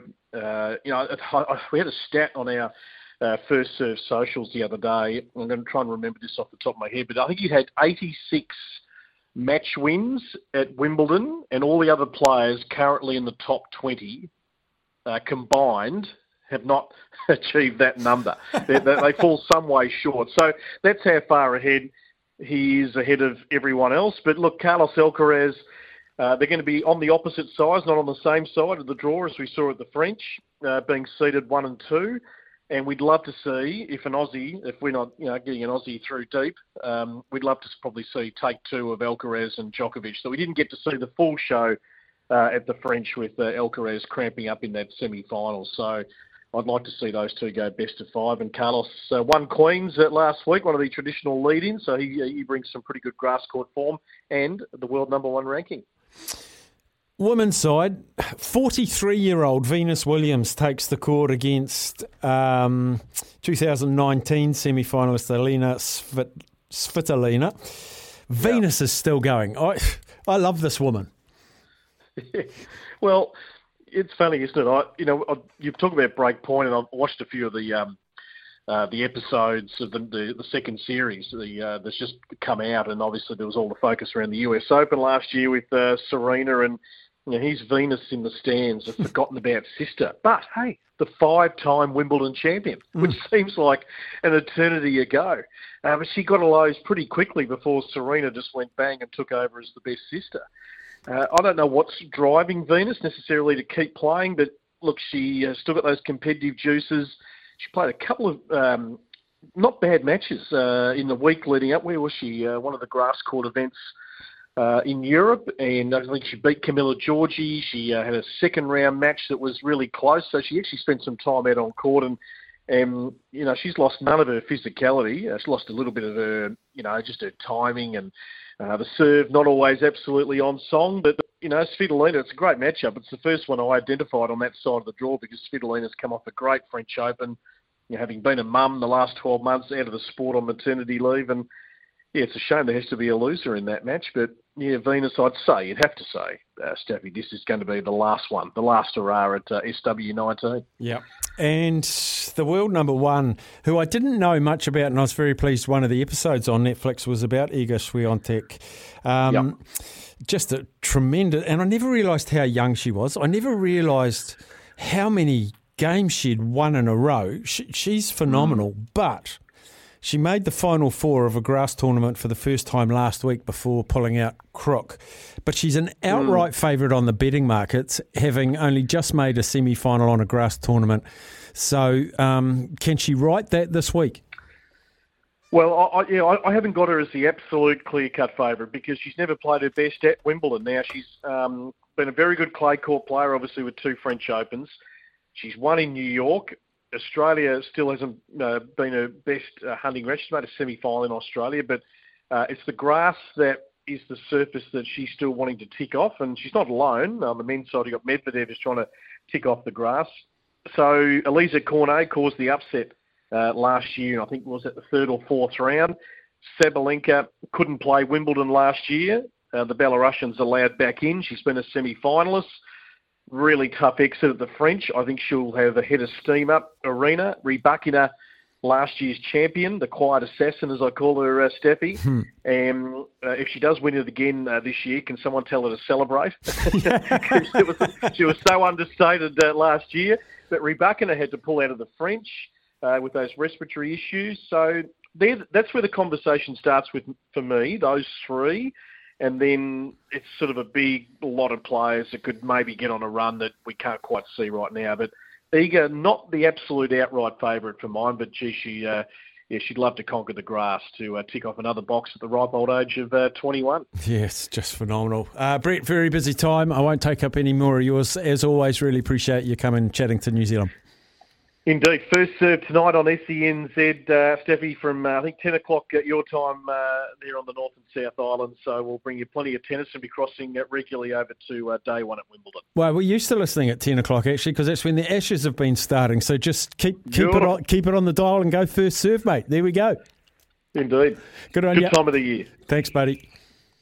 Thank you. Brett Phillips, host of First Serve, there, as he mentions on the SEN network tonight at 10 o'clock. North Island, South Island, West Island, the whole shebang. Uh, we'll come back after a short break. Ladies and gentlemen, I've just been handed an urgent and horrifying news story, and I need all of you to stop what you're doing and listen. What's making news around, the, world? That's when the nerves of uh, Robini. Of course, Sammy Hewitt on breakfast for the next couple of weeks. So me and Robinho, and he comes up with some weird news. What do you got? It is some weird news, uh, and it, it kind of continues. I guess yeah, it's it's not actually too weird. We, we'll ease into it. I think. Okay. Um, firstly, New Jersey man lost his high school class ring during a trip to the beach in 1972. Stop it. And was reunited with it 51 years later. So yeah, the uh, man said some of his uh, he and some of his friends were celebrating their gr- graduation by visiting the beach when he lost his ring, and he figured if it was lost on the beach, it was it was gone. So he just forgot about it, and then a different man came across a shiny object while taking photos at sunset. He saw the name of the high school on the ring, posted it on Facebook. It was then eventually shared to the graduating class's Facebook group. His man's class, the man's classmates quickly started tagging him in it, and uh, he got it back. And That's a good news story. Thank you. Surprisingly, yeah, he uh, he He'd found in the, his late 60s now. 51, high school 17. Yeah, he'd be 68, 69. Yeah, so- yeah. So yeah, um, ring's still in good condition. He's now having it resized. Fat fingered. Yeah, yeah, exactly. Um, another story. Flights are delayed every now and then. They are. They are. We know this. Um, and uh, I, I actually saw this on, on TikTok, Steph. Saw Okay. a, a video this guy made. Uh, scheduled flight from Oklahoma to North Carolina was delayed for nearly 18 hours. Ooh. One man not only decided to wait it out, but was the only passenger to do so. So uh, he soon discovered all of the other passengers who were supposed to be on the flight had either caught other planes or just given up. So what did he do? They uh, they flew the plane With him. with him. the man made this TikTok where he joked he had bought out every other seat on the plane to avoid having to deal with people. and uh, yeah, apparently the crew for the flight had to get called. They were about to go to bed at their hotel, and he felt bad because they literally had to come back just for him. Not But, his fault. um, yeah, well, exactly. He, he said they were uh, they were all in good spirits, and he even um, ended up making friends with the plane's crew during his flight. They're still texting and group messaging today after exchanging numbers. I'd love something like that to happen to me. yeah. I was on, I was on an internal flight from Phuket to Bangkok or Bangkok to Phuket, and they were relocating one of those two-story seven four seven things. Six people on the plane. Six people. Yeah. And now I like stories about gatherings, Yes, you Steph, do. and I and I at least I certainly seem to find a lot of them. We've had we've had Nigel's at a pub. I seem to remember. yes. Uh, I even heard last week something about Dolly Parton costumes. Uh, Yes. I think Sam did. As and um, well, hundreds of short-legged dogs and their owners have gathered at an Oregon beach for the annual Corgi Beach Takeover event. so it's an it's an annual celebration held by the Oregon Humane Society. Now the disappointing is I couldn't uh, thing is I d- couldn't find an exact number, so I'm unsure if they're trying to go for some sort of record. But it does say hundreds. Hundreds of So, owners and corgis. That's a lot of corgis in one place. Uh, the event also featured a costume contest, corgi races, and raffles. Wow. I'm, I'm no offense to corgi owners, but I'm not drawn to owning a corgi. I like dogs, Yeah. but not a corgi. Fair enough. And I think it's because one of my mate S from uh, Boys High, they The had, they had, eh? The letter? The letter, yeah. Okay, right. Yes. Uh, Simon, but you just called him S. Okay, fair enough, yeah. Um, they had two corgis, and one of them bit everyone Oh, wow. that wasn't in the family. Right. You got a fact, Steph? You Got- know. Of course, uh, I've got some got some sports facts today that I actually saw on Twitter, um, which kind of got me thinking of the. I'm, I'm sure someone, if not you, have had this conversation on the station before, but the craziest sporting records Mhm. of just all time. And I saw this one that in over 1,200 rounds, Calvin Peete only hit one ball out of bounds. I remember Calvin Peete. Yeah. I think he might have been the first black man to play the Masters. I Right. think. Okay. Yeah, But yeah, no, or the first black man or man of colour to get a PGA Tour card or something yeah, like something that. like that. Right. Yeah, well, 1,200 rounds of golf, that's, if we assume 18, 18 holes, that's 21,600 holes of golf, one ball out of bounds. It's not bad. That's ridiculous. I, I, and I also found this one, which is pretty crazy, of uh, Wilt Chamberlain playing for the Philadelphia Warriors in 61 62, averaged 48 and a half minutes per game. Bas- Overtime. Basketball is 48 minutes a game, but yeah, only uh, only sat out 17 minutes the entire season and played some overtime. Wow. Well, So, yeah. stilt, he played a lot of overtime off the court. You've heard that story, have you? Don't know. Yeah, legendary. I'll fill you in another day. Um, we'll take a break. We'll get through some text messages before the news. Right, some of your text messages. One from uh, Albany Steve. Staffy Bairstow should have been called back. The fact that he wasn't is why Australia are the bad boys. If the boot was on the other foot, they would that would have happened. It is not cricket, so you can understand why the Lords members reacted as they did. The Aussies dirty. This is understood by all who love the game. Regards, Steve from Albany. Staffy, the new rugby comp has been over over the sports news all weekend. Where have you guys been? Yeah, I saw it. I saw it, but I just didn't. I didn't read too much into it. Um, I just needed a bit of an explainer, which we will work on for you. Uh, great interview with Hamish Kerr, Staffy. I really enjoy how you bring us sports outside the big ones. Keep up the good work. Dave from Nelson. Thank you, Dave. Yes, I like talking about the sports that don't get covered very much. What was the midnight interview? Love your work, Scott. Uh, Mitch McClenaghan was midnight last week. Staffy, the Blues have signed a tight head prop and two locks and an outside back, and one is in Argentina with the All Blacks. Teaser from Ken. Teaser. Steffi, real cool having the Ashes on Duke, but no replays or highlights is a bit of a bugger. Marshy from the Hawke's Bay. Steffi, Shane Van Gisbergen is a freak. What can't this man do? From New Zealand. Uh, a driver's driver for the Asians. I'm sure USA beckons now. Thanks for the updates, fellas. That's from Jared and Steffi. How good is Shane Van Gisbergen? Honestly, what a legend at NASCAR. The good old boys' own game with Boss Hogg and the General Lee. Southern men, wow, what a Kiwi go, Shane. That's from Dino. Um, the run home has got Mark Larkham, synonymous with V8 supercars, and he's excited. So stick around for that later on. Right, not very, about two and a half hours away. The White Ferns will be taking on the Sri Lankan women's team in the decider. Sri Lanka very dominant in that very first match. Uh, they won by nine wickets, Duckworth Lewis. And then we absolutely pants them in the next one by 111 runs. Two Centurions and Sophie Devine and Amelia Kerr. And the man steering the ship, head coach Ben Sawyer, joins us. G'day, Ben. G'day, mate. How are you? Very well. Um, gosh, different conditions over in Sri Lanka than what we've got here in New Zealand. How, how have the girls adapted to uh, what you're being thrown up over there?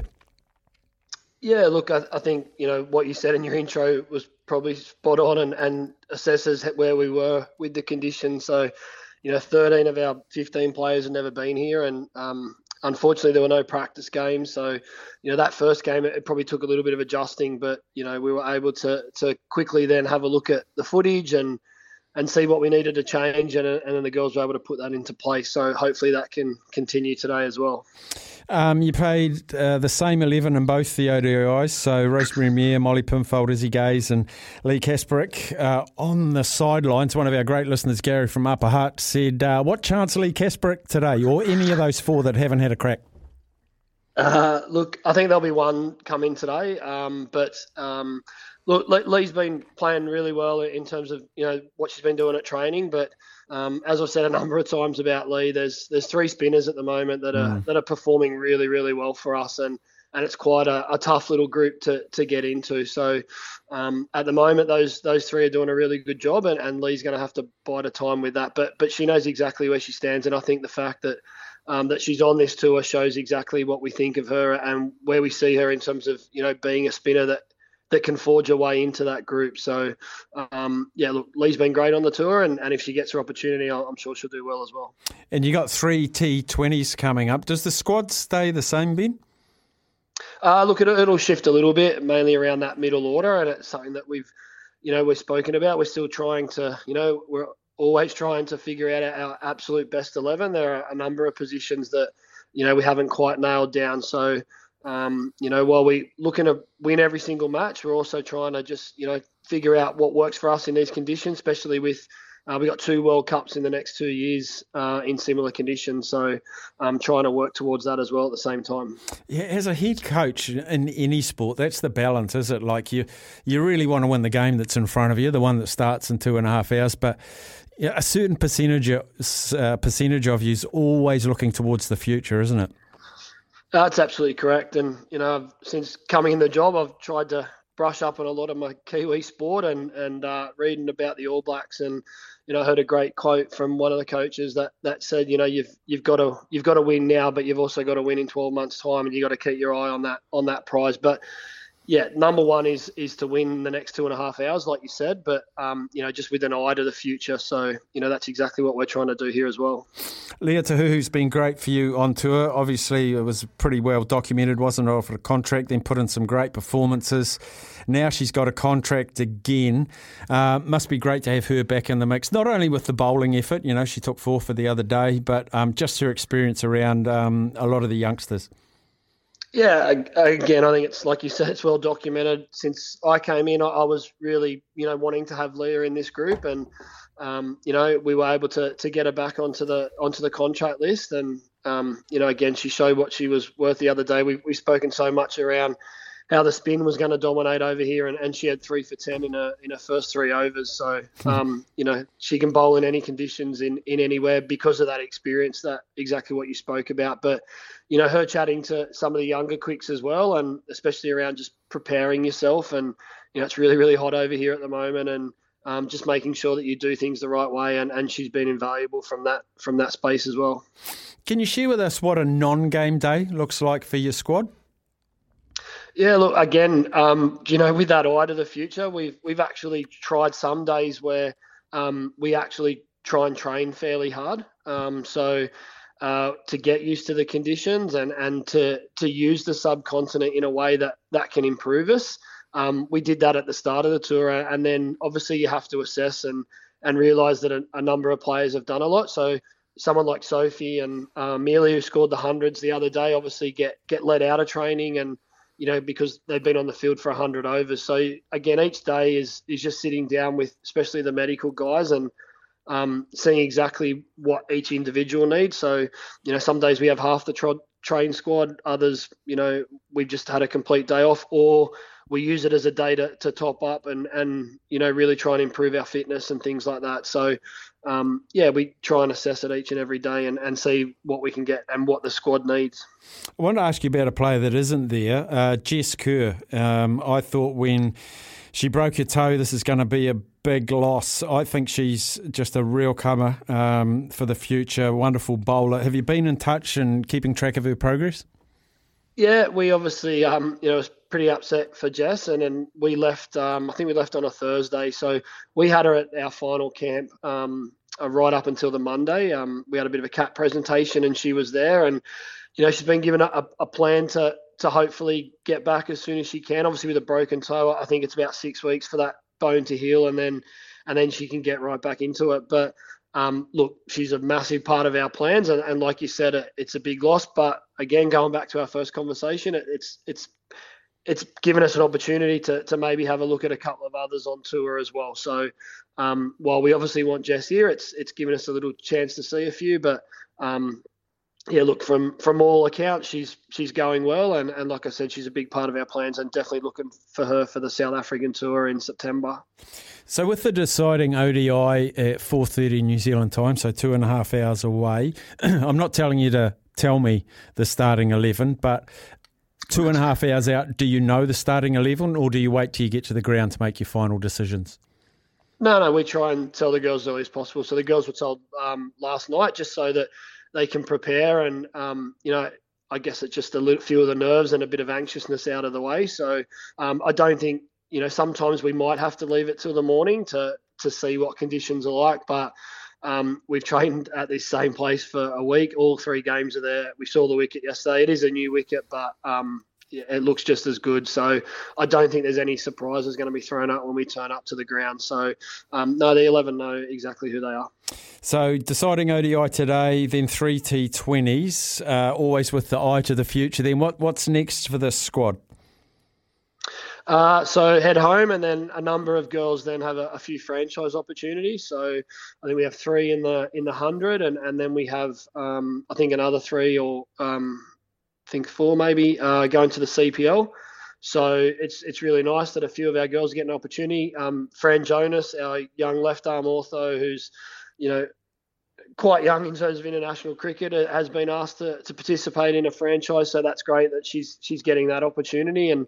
Um, so that finishes about the 10th of September, and, and then we head off to South Africa on the 18th, where we uh, we play five T20s and, and three ODIs. Um, you know, against a, a, team that obviously we're in the, the World Cup final um, earlier in the year, so that'll be a, another really good challenge for us. And and then Pakistan home series in December.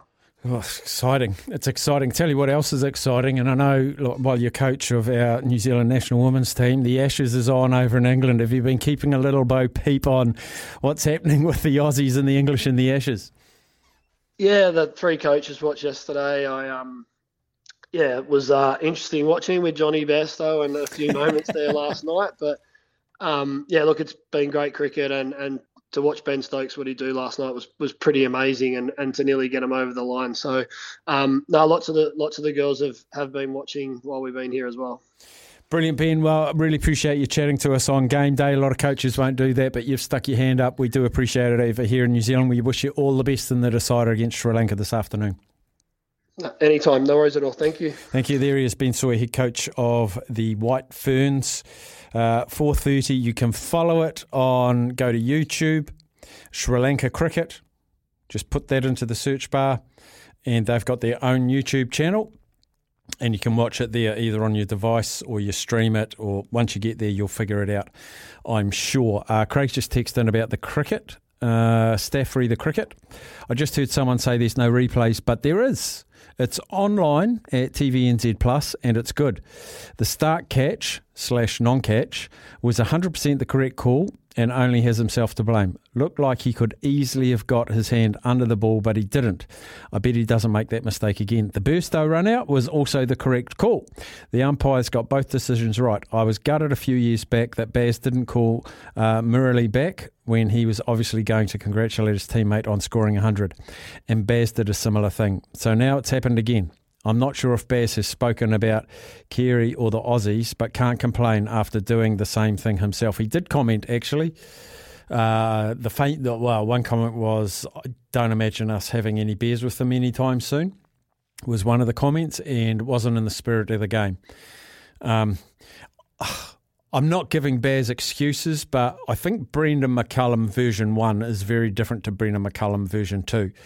Uh, because that Brendon McCullum version one, when he ran out Murali as keeper, he wasn't captain and was post um, Phil uh, Hughes that Brendon changed um, and changed the way New Zealand play cricket. And I think he changed a lot himself, and he's quite often talked about that. And he did bring it up in his Cowdrey speech at Lords few years ago, which is on YouTube, and it is a good listen that someone else mentioned earlier as well. So, um, big thank you for Ben Sawyer for coming on. Another text here from Dino Staffy about the domestic jet service in the USA. Excellent. The jets are mostly on a 24 to 48 hour rotation. So when it goes from LA to Vegas full, it only stops for 45 minutes, fuels, and goes off again back to LA, and sometimes full or not. It just goes anyway, as it's on a rotation system. That's why that guy was maybe by himself, Dino. Yeah, Dino it was because they had an 18 hour delay and everyone else just got something else and he decided to stay on. But you bring up a good point. LA to um, Vegas. I did San Fran to Vegas playing chocker, absolutely chocker, and couldn't believe when I got off the plane at the Las Vegas airport, walked through the air bridge out into the airport terminal, poker machines everywhere in the airport. Kids playing on parents' laps and stuff. It was just phenomenal. But then my flight back from Vegas and I went to LA, um, quarter full, barely a quarter full. Um, I do like to keep up with your texts. The Blues have signed Jimmy Tupou. And I think counties have as well. Not sure what he will offer apart from age. How old's Jimmy Tupou now? I think I think he was counties before he left, wasn't he? I feel, I feel like he's going to be 36 or something. I have to look up how old he is. Uh, he's 30. Okay, thank you, uh, Robinho. He is fast on Google, Robinho. Uh, Steffi, do we know what pushed Scotty McLaughlin into IndyCar rather than NASCAR? Oh, IndyCar rather than NASCAR, which is a lot more like supercars. Um, it was because he's part of the Ganassi group, isn't he? I think, and they owned they owned the supercar team, and he said, "Do you want to come and drive for me um, at IndyCars?" And he, he said, "Why not?" Um, and he's making a decent fist of it as well. In fact, I think he was fourth or fifth in the weekend. Uh, Scott Dixon was second, Marcus Armstrong ninth from memory. So um, we're having a great we're having a great time of it in motorsport. And I was just thinking before, what a weekend for us! Just on the back of Shane Van Gisbergen winning his first ever NASCAR title, Dan Hillier winning on the DP World Tour, the European Tour, fantastic. Zoe Hobbs breaking the New Zealand and Australasian record again with a nine nine a 10.96. Don't make her 9.96, a 10.96. And Hamish Kerr winning at the Diamond League. Just, just incredible. Um, we had Hamish Kerr on earlier on in the day. Uh, you can go back and listen to the podcasts uh, on the SEN app or Apple or Spotify. I listened to my podcast on Apple actually. I did a lot of podcast listening in the weekend, a lot of Netflix watching, thanks to the weather. And if you're out there driving, we're hearing all of these weather reports to do take care. I'd rather have all of you wonderful listeners that are in the car just be five minutes late rather than get there on time and take risks. Is that fair? I think that's fair. So do drive safely, please, folks. Please, folks. Um, we got a little clip. Um, Pat Cummins again, wasn't it, Robbie? What you said to me? You found another clipper on the Ashes. Which, which one is it? It's Pat Cummins talking on um, the the reception that they got. You know, walking in. Oh, down the um, long room, yeah. Because yeah. I watched that, and there was like sixty-five plus year olds members booing and cussing and swearing at the Australians, and I said to Smithy a couple of hours ago, uh, he said he's walked through there many, many times as a member and as a player, and you can hear a pin drop with polite applause, and he was alarmed. So here was Pat Cummins' reaction to the reception the players got. You know, I'd say the MCC came and apologised for their behaviour of some of the members. Um, yeah, they. I think some of them might lose their membership over the way they behaved. Uh, I think they were just quite aggressive and abusive towards some of our players, um, which, yeah, I know the MCC weren't too happy with. Can you tell us why comments here, and in particular the abuse that the team got, does hurt so much? Uh, I don't think it's. I don't think it hurts any more than normal. Um, I think just yeah, the standards that I guess that are held by the members are maybe a bit different to what you'd expect from certain sections of say the crowd in Edgbaston. So, um, I mean, to quote Smithy, it felt like a normal day for a lot of the times what he cops. There you go. There you go. Pretty disappointed. Um, I can tell you that the New South Wales Blues team has been named. Here it is. Fullback James Tedesco keeps his spot. On the wings, Brian To'o and Josh Addo-Carr. Centre pairing are Stephen Crichton and Bradman Best. Cody Walker into the six jersey. Mitch Moses retains the seven. And then front row of Jake Trbojevic makes his return. Reagan Campbell-Gillard is in in the 10 jersey. Damien Cook in nine. Whew. Liam Martin and Keaon Koloamatangi. And the 13 is Cam Murray. And on the bench, Isaiah Yeo, Jacob Saifiti, Saifiti, uh, Reese Robinson, Clint Gutherson. Uh, how many is that? One, two, three, four. And the 18th man, Scott Drinkwater and Spencer Leniu. Wow. So Jarome Luai, Hudson Young, Tyson Frizell, Uta Kaimanu, Junior Paulo have all been dropped. Payne Haas has also been left out, but there's uh, thoughts that he's got an ankle injury. Two debutants in Koloamatangi and Bradman Best at centre. Cody Walker's earned his recall at 5'8 for Luai. Jake Trbojevic, Regan Campbell Gillard at prop. Uh, Scott Drinkwater and Spencer Leniu have been named on an extended bench. I don't think it's beyond me to say wholesale changes.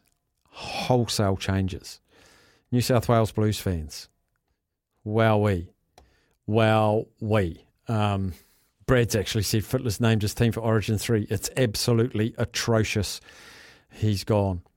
And the next text is have someone come on to talk about SVG. Tell you what, I'll throw the lines open. If anyone wants to talk about SVG, call me now 0800 150 811. I can tell that texter that Mark Larkham will be joining the run home after three. So keep out for a listen on that. But call me about that New South Wales Blues team or Shane Van Gisbergen's incredible NASCAR victory. 0800 150 811. Happy to take your calls. Just on Jimmy Tupou, he had five years at Counties. He had three seasons with the Crusaders, a couple or one with the Blues, and he's been at the NTT Shining Arcs in Japan. Um, I don't know how recent that was, actually, but um, he is coming back. I saw, actually, before I tell you what, something about the Highlanders. Um, third round of the under 20 world champs. New Zealand, two o'clock in the morning on Wednesday, have Japan under 20s. And in their group, they are third of four. Um, they played two, they've won one, lost one.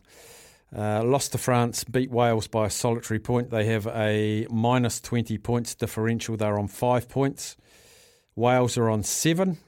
France are on 10. So New Zealand will probably need to put a big number on Japan.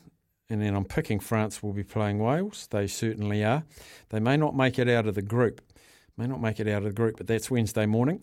Uh, I saw something on a uh, Highlanders Facebook page yesterday about the players that are leaving the Highlanders. Get this for a list Aaron Smith. We know about that. Andy Makalio. Uh, Fetuli Paea. Freddie Burns. Jeff Thwaites. Josh Dickson. Leni Apisai. Marini Makali Tu'u. Marty Banks. Mosese Dawai. Rhys Marshall. Scott Gregory. Shannon Frizell. Vilimoni Koroi. Mitch Hunt. James Lentjes. That is 16 players. What's the outright paying for next season? Thousand. Um, some of like some of those, like Aaron Smith, we always knew that that he'd be going, but that is a lot of players out. That is a, a lot of players out. Um, go to the lines. Craig from Tauranga. G'day, Craig. G'day, Steph. How you doing? Good, thanks, bud. Um, I'm on the headphones. Can you hear me all right, or do you want me to flick over to the phone? Oh, when the headphones are on, it makes this horrible peaking noise. No worries. I'm on the phone now. That's better. um, no worries. Yeah, no, that's good. I, I heard you put a shout out for people to call about Shane Van Gisbergen, and I'm a, I'm a big supercars fan, so thought I better support the call, right? If uh, you know, if we want to, if, if we want you to cover it a bit more, then we better uh, better get involved. So um, the problem I have is I don't know anything. Well, I don't know much about NASCAR. I don't really watch it because we've never really had an interest um, there without having a Kiwi driving it. I would have loved to have watched it today, and I just didn't. I just couldn't find it. Um, other than I think you were you guys watching it online or something? Yeah, just at NASCAR.com, and I tell you what, the coverage on there, you could click on. Oh, you could click on a little icon next to Shane's name, and it just took you in his car, and you just drove around with him. And, and for the last few laps, I clicked on aerial view, and it was from a chopper above the leading cars. It was fantastic. Nice. So yeah, definitely have a look at that. If he's going to race some more, and obviously great performance. I don't. Uh, was it the first time NASCAR have done a street circuit? Um, it, it, yeah, I, I think I heard that somewhere in the media. So obviously the supercars um, do the street circuits a bit more. So so Shane's obviously had a lot of uh, a lot of practice and and uh, or a lot of experience, I guess, in, in the street circuits. But to come in, I mean that that's unbelievable to come in and, and win your first go, go in a NASCAR. That's um, yeah, I, I I need to find out a bit more about it to to how he's ended up being so dominant in the first race because that that's a huge surprise for anyone to come into another um, you know another code like that and and and pick up a win. So yeah, awesome. It's a shame from Supercars' point of view. Um, we'll probably end up losing losing him as well. The best Supercars racing was when when Scotty and Shane were were going head to head. The two of them were just unbelievable drivers and. Yeah, one of those things, I guess. Yeah, I've heard through the grapevine that the next supercar season will be the Giz's last, and then he's going to become something like a bit of a driver for, for hire. And Scott McLaughlin's seeing what he can do to get him a drive in the Indy 500, which um, he can drive anything on wheels, though. That's the amazing thing about the Giz. Well, it is, yeah. I have heard Shane interviewed before, and the ovals don't really interest him. So that's interesting that, that McLaughlin's talking about the Indy 500 because it's an oval. Um, Shane's kind of said in the media and never made a secret of it that he he, he's not that interested in the oval racing. Um, you know, just turning left all the time, as he put it, um, doesn't really interest him. Um, but you know, and yeah, that's what the states is where the money is. The states is yeah, just obviously an awesome opportunity, and and yeah, proved himself right. He can drive anything. You know, he's it's unbelievable. The, the, the rallying. I don't know if you've ever seen him in a rally car as well, but he's just so talented. That guy. Yeah, yeah, he's got driving in his DNA. Good man, Craig. Thanks for calling. Anyway, mate. No worries. Yeah, yeah, um, yeah. More supercars uh, coverage be good for me. Okay, mate. Thanks, Steph. Good on you. Um, three Eels in the New South Wales squad means the Warriors don't have to play them this weekend. Good point, Richie. Depowered Eels. Depowered Eels. And actually, it's quite a long text message which ends with freakish. So after the news, I'll read the rest of it. I haven't read it yet, but if it ends in freakish, I'm looking forward to reading it. Let's take the news, and I'll come back with a freakish text after that. I normally like your music, Robbie. Don't like that one at all. Fair enough. Try again tomorrow. Try again tomorrow. Uh, here's the freakish text. Uh, okay, first time reading it. Hi. Hi. In the weekend, I watched my friend do the running race where you have to do a 6.7k track every hour. Uh, his name's Sam, can't remember his last name. He is a freak. He just seems to be able to run through extreme pain. I don't know how it's physically, mentally possible to run for nearly five days without any proper sleep. He only had to run for about 40 hours straight to win this race. That is freakish. That is freakish. I think I saw there was one on the Gold Coast. Was that last week? And you've got yeah, you've got an hour to do a circuit, and anyone that doesn't cross the finish line after that hour is eliminated, and it's a drop off. And then they got down to the last three, something like that, something like that. Um, freakish. Uh, and a text from Brad says Jake Te Hiwi in the midfield, Nathan Hasty halfback, Cam Miller at ten, um, Oliver Haig, Lucy, Hayden Michaels, Lucy, Henry Bell, a hooker, Jack Taylor, a hooker, AJ Faleafaga, these are 10 12 have all signed for the Highlanders, all under 21 years, big time rebuild happening. Brad, that heartens me. Thank you. Thank you for that text message, sir, because with so many going out, there's going to be more coming in. Good youngsters, and it might take some time, but they've had quite a good academy down there by all reports, which is good news. Um, we got time to take. No, we haven't. Haven't got time to take a quick call because we do have to find out what happened. Did we show anyone some money? Show you the money. Not, not show you. Show me the money. Show me the money. I need to feel you, Jerry. Show me the money. Jerry, you better yell. Show me the money. Uh, this is where we either lick our wounds or we fan the notes in the air. I can only remember what I took. I can't remember the others. Robbie, you've got the details. Right, well, I wasn't here, um, which is fun, but I'm going to I'm going to take you back because I have looked at what you did, and um, so you had you had yourself, you had Sam Hewitt, Yeah. caller Sam, Caller and Sam. Uh, and Braden. Braden Yossi. Yep. Braden Braden was in. So uh, we'll start with Braden. Okay. Um, and he quite simply took the England under 21s to beat uh, the Portugal under 21s. Oh, football. Surging forward. Gibbs White lets it run to Madueke. Back to Gibbs White. Gordon! What a goal for England! and it was the only goal in the match. Gordon, uh, Gordon with the goal for the uh, England under 21s. There's one, one from one, and then it was a triple NRL after that. Steph, uh, you took the Dolphins plus nine and a half point start against the Broncos. Full time. Brisbane 24. The Dolphins 16. So you add nine and a half to the 16, it's 25 and a half, and it gets a tick. Two out of two. Going to Sammy, I think. Uh, I think his actually took place first. It was that uh, Sharks Dragons game, and uh, he took uh, Mulitalo and Katoa both to score, and uh, Cronulla 13 plus as well. Mulitalo again, the beneficiary. He has Go, two, Sammy.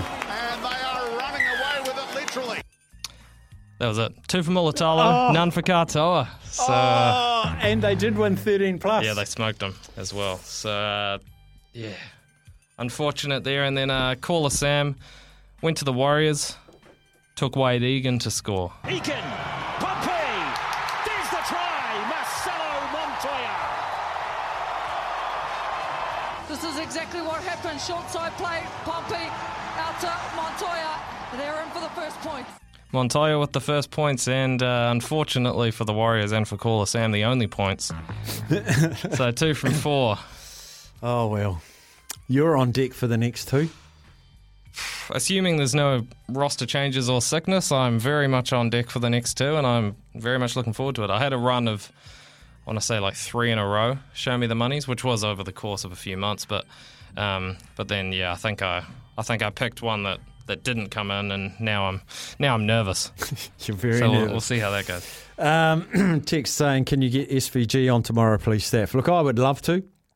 I love Shane Van Gisbergen, but he's he would probably be one of the hardest guys to get to do media. He he doesn't dislike media. He just doesn't like doing it. Um, but I will certainly try. Don't worry about that. Um, I'm pretty sure all the shows will try hard.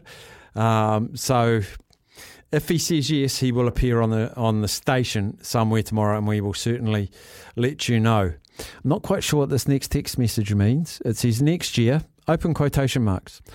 Good af- good afternoon from the cockpit, ladies and gentlemen. I'm Captain Van Gisbergen, joined by blah blah blah. It's not too unbelievable, is it? Not 100% sure what that means. Maybe he's going to host an SENZ show from the pit lane. I'm not sure. We're going to go across Australia and talk to Jimmy Smith after this break. Right, we're about to go across the ditch to Jimmy Smith and Coach K. Should hear them shortly. Yep, there we are. There he is. Hello. G'day, Uh, Australia. Just explaining to the audience how antsy you get about being on time after, correct me if I'm wrong, you're a little late on Friday. Yeah, well, we're sick of being on time and having to pad for a minute waiting for you. So we said, let's just go at 46 instead of 45, and then you guys end up on time. But Kingo, the professional, the professional, just padded for a minute and waited for us. Did he? Well, well what a professional. Mm. So, there we go. Shane Van Uh, Gisbergen. Oh, yeah, one of the great Australian drivers of all time. What a legend. What's he done now? He won his debut drive in NASCAR in the city of Chicago. Did he? Yeah, it was phenomenal. It was phenomenal. We were riding it. I commentated the last two laps. Yeah. Without broadcast These rights. cars are going round and round. No, it's street racing. It was street racing. Well, that's what we heard in the the piece of audio that he's navigated the streets of Chicago Mm. so well, and we thought there's a lot of people gone to Illinois and haven't navigated the streets of Chicago so well, but Shane did it. So well done, Shane. Where did he grow up? Victoria? Is he regional Victoria? Uh, regional New Zealand. Oh, is he? Is Yeah, he? yeah. Didn't know that. Yeah, it started in go karts, uh, multiple New Zealand go kart champion, New Zealand Grand Prix open wheel. The guy can drive drive anything, Jimmy. It's Yeah. it's crazy.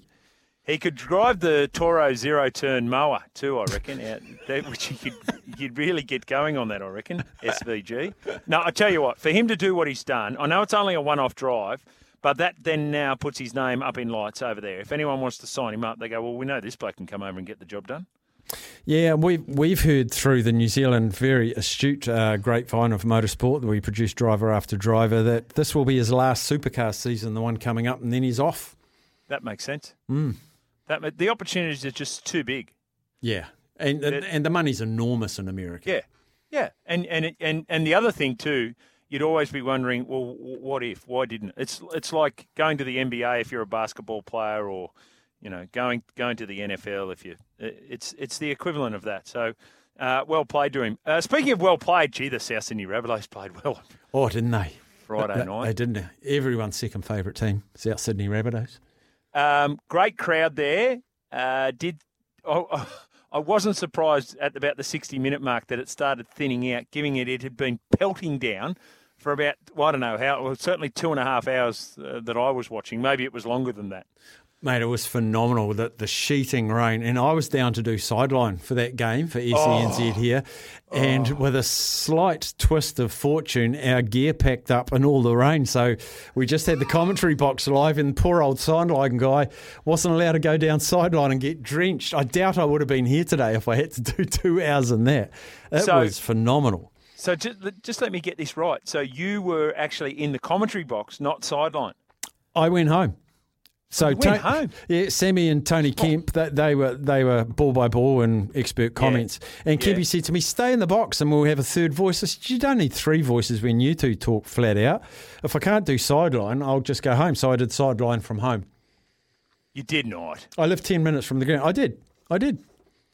So hang on, you you were doing the sideline, but you weren't actually involved in the broadcast. You were literally just talking to anyone who was at home, just I, saying. I "Oh, was yeah, texting Sam information Oh. that they're not privy to, like try Oh. scoring records, HIAs being passed or not on the sideline. I from home. Okay, I'll tell you what, we didn't see much of on Friday night. Shaun Johnson with the little one-two step off the left foot. It's vintage SJ. Not a lot of that. Yeah, look, he's allowed one off game, just the one. He was schooled by Cody Walker. Jeepers. Oh, actually, Jimmy, just on Cody Walker, uh, recalled to the Blues. Uh-huh. Uh, as you know, Origin is massive over here. Probably 60% of New Zealanders support Queensland, 40% support the Blues. The Blues fans have been texting the show saying, This is a dreadful team that's been picked. What do you make of it? Oh, dreadful strong, and I want to keep it as positive as possible. Um, I I think rather than you know, and I want to just support the side right for the Blues. Of course you do. Um, I tell you what, I'll tell you how I'd best describe it. Illogical. Oh, good word. So, so if I look at Queensland and they had a couple of injuries, and I know it's different when you're 2 0 up in the series, right? It's completely different. So they just went, Brimson was 18th man and Corey Horsburgh was 19th man. So they got two out. In goes Brimson, in goes Horsburgh. Hmm. That, That's really logical. But then we look at what New South Wales have done. And I'm just trying to understand. Like Nico Hines was there previously, but he's not there now. Jarome Luai I thought has been playing well, but now he's out. So Matt Burton was there at the first two games of the series, but now he's not considered. Clint Gutherson wasn't considered earlier on, but now he's in the 17. Scott Drinkwater's come over the top of Dylan Edwards, but Dylan Edwards has been playing well for three years, Scott for three months. Maybe that's a stretch too. I don't understand. Reagan Campbell-Gillard is in, but Junior Paulo is out. Payne Haas is injured, but Junior Paulo is out. What? I don't. There's Liam Martin many. should have. Liam Martin should have started every game, and now he's starting the last game when they're down two 0 Illogical. Yeah, the press conference will be interesting. Really interesting. Oh. Really interesting. Um, and as I said, Spencer Leniu, what did Stefano Utoikamanu do? Not much in 11 minutes, but that's the point. Like, like, just give him another opportunity. Like the, all the all the learnings that he got out of the 11 minutes and the time with the team and all that sort of stuff, gone. Start again, Spencerlina. There's no such word as learnings. The word is lessons. Oh, sorry, have I come up with a new word? Learnings is not a lesson. It it is not a word. It is lessons. Lessons learned, not learnings learned. Right. Okay. Um, one last thing. Oh no, we've got a bit of time. Um, I'm disappointed. This Wimbledon, there's no Nick Kyrgios. I love Nick Kyrgios. Like he epitomises the spirit of sport that Australians just so harmoniously bring to us neutrals. Yes. Um, 100%. I'm, I, I wanted Nick Kyrgios in there, but um, he's not there. Um, He's watchable. I'm not sure how admirable he is. Like I don't know. I don't sit there and admire Nick Kyrgios. I watch Nick Nick Kyrgios. I admire his tennis talent. Yes, He- Yes, he's that's done. right. He's done Well, some yeah. questionable things. I think he's a lot more popular around the world than what he is in Australia. But um, um, and tr- actually, here's something for you. Here's something. Yes. Scoop. Good friend of mine is a sports psychologist. He's he's working with Bernard Tomic, and he said he will be top ten in the world within 18 months. There you go. He reckons he'll get his head sorted and he'll be top 10 in 18 months. Clip that off, keep it for your Christmas tape when he gets to top Okay. 10. Steffi told you.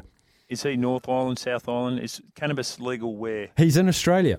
Oh yeah, it's, it's legal in parts here too. So that goes to explain a, a little bit of that. Now, uh, hey, hello, Jimmy Smith, says Eric. Love the show. Can, can you ask what is the most popular NRL team other than the Warriors for the New Zealand people? Cheers, many thanks. That's Eric. I would say it's close between Manly and Brisbane. Manly and Brisbane, yeah, Manly. Um, did you did we see that the Manly have now restarted the pathway in Auckland Rugby League? This is a disgrace. Auckland Rugby League have signed an agreement with Manly Sea Eagles to create pathways for Auckland young rugby league players for a chance at the NRL. Auckland Rugby League and the Warriors are like fighting cousins and no one will relent. It's a disgrace. And they're in talks with three more NRL teams as well. Oh, really? So it's not. It's okay. Okay. Um, McHugh's saying the Queensland because they're married to cousins, but you mean that that's a different thing here, right?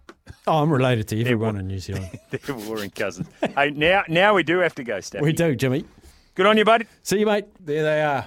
Spirit of sport, Australians. Just hit me with South straight away. We'll have a look back in the day next. Here's what happened back in the day. July 3, 2005, Roger Federer won his third consecutive Wimbledon title on this day. In 2007, Alinghi retained the America's Cup with a thrilling photo finish over Team New Zealand, squeaking across the finish line one second ahead to take the best of nine series 5 2. Enough about that. In 2010, Serena captured her 13th Grand Slam title when she beat Russian Vera Zvonareva 6 3 6 2 at Wimbledon. Birthdays today, Ewan Chatfield turned 73. Shares a birthday with Sir Richard Hadlee. He's 72. Sebastian Vettel's 36. Winston Reid is 35. Just this note from a text from Kerry. We lost a great Kiwi Superbike champion in the weekend, Damon Reese in the UK. Not in a racing incident, but a medical one. He was over there racing in the British Superbikes. He's a big loss to New Zealand motorcycling. Uh, sympathies to friends and family, of course. The number one song on this day in 2001 was this.